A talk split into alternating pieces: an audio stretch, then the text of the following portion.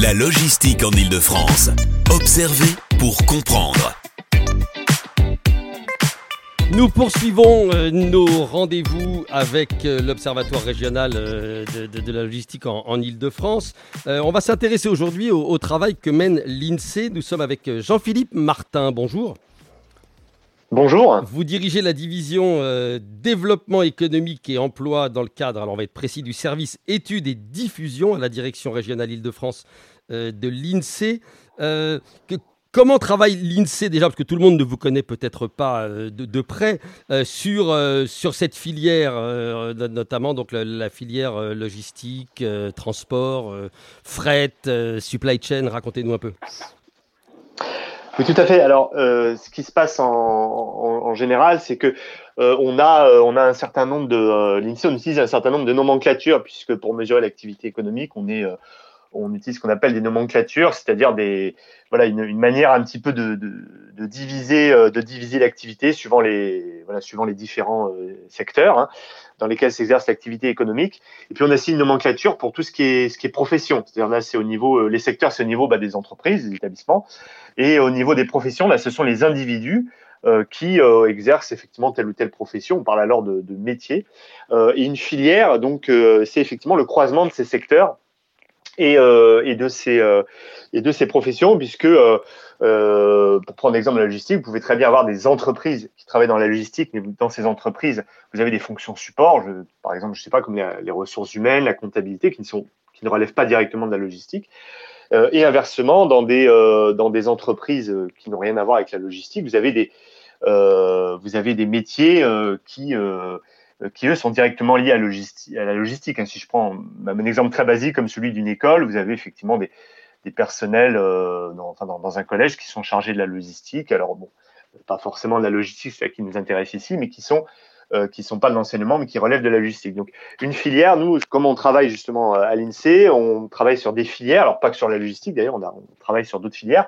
Et euh, nous, ce qu'on appelle à l'INSEE la notion de filière, c'est vraiment ce croisement euh, à la fois secteur du point de vue des établissements et des entreprises et profession métier au point de vue des individus, euh, qui permet vraiment de cibler au plus près euh, la mesure de, de l'activité euh, telle, telle qu'on veut, telle qu'on veut la définir. Est-ce que ça veut dire justement par rapport à ce que vous nous dites que cette filière de la logistique est, est peut-être un peu plus complexe que d'autres à étudier pour vous?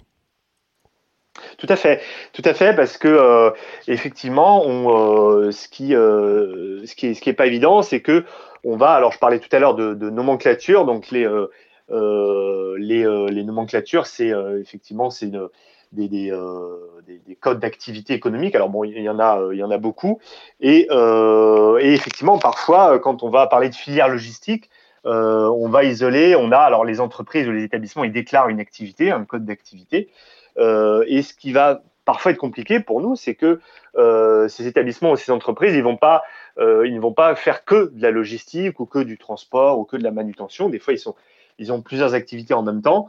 Donc tous les emplois vont être comptés dedans, alors que voilà, des fois il y a un peu une zone grise.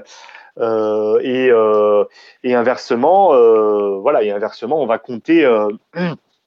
donc on va compter à tort effectivement des, des, emplois ou l'activité économique dans dans la logistique et inversement des entreprises qui ne seraient pas euh, qui n'auraient pas ces codes de correspondant au fret ou à la logistique euh, seraient euh, seraient par ailleurs euh, par ailleurs écartés donc c'est euh, effectivement c'est euh, parfois justement un défi de bien voilà de bien isoler euh, de bien isoler euh, euh, la filière euh, pour pour ces raisons là Quel est le, lien que vous entretenez et que vous allez entretenir plus avant avec l'Observatoire régional? Qu'est-ce que l'Observatoire peut vous apporter justement dans ce travail et qu'est-ce que vous, vous allez pouvoir apporter à cet Observatoire?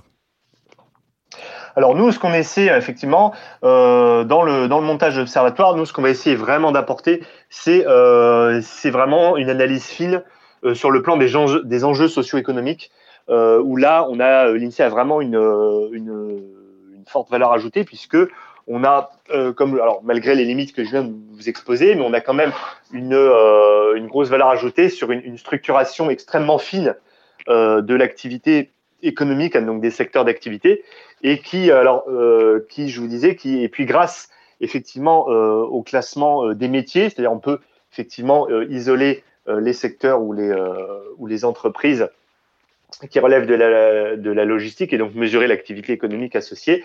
Et on peut euh, donc au-delà des limites que je viens de vous exposer, on peut affiner ce diagnostic en allant jusqu'à la notion de filière, c'est-à-dire en croisant avec les métiers, ce qu'on appelle les métiers, les professions de la logistique, donc là au niveau des individus. Et donc on a, euh, là on apporte une réelle valeur ajoutée puisqu'on a, on a vraiment des sources très fines comme le recensement de la population.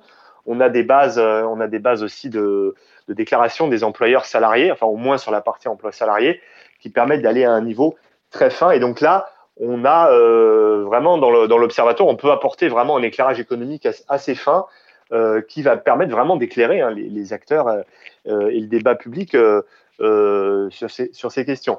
mais après, notre contribution, hein, pour parler de la, aussi de ce qu'on va rechercher dans cet observatoire, notre contribution ne s'arrête pas là, puisqu'on nous, cet observatoire, ça nous permet aussi, bah, sur, sur des questions un peu plus connexes, hein, par exemple sur la question du, du fret, des, des flux physiques euh, ou même de l'immobilier logistique, hein, notamment la, question de l'implantation des plateformes. Euh, là, euh, là, on a effectivement notre contribution à cet observatoire est très intéressante parce qu'elle nous permet de voir aussi sur ces sur ces questions de récupérer, de récupérer et de partager un petit peu les données sur ces questions sur lesquelles, pour le coup, on apporte, on apporte moins de, de valeur ajoutée.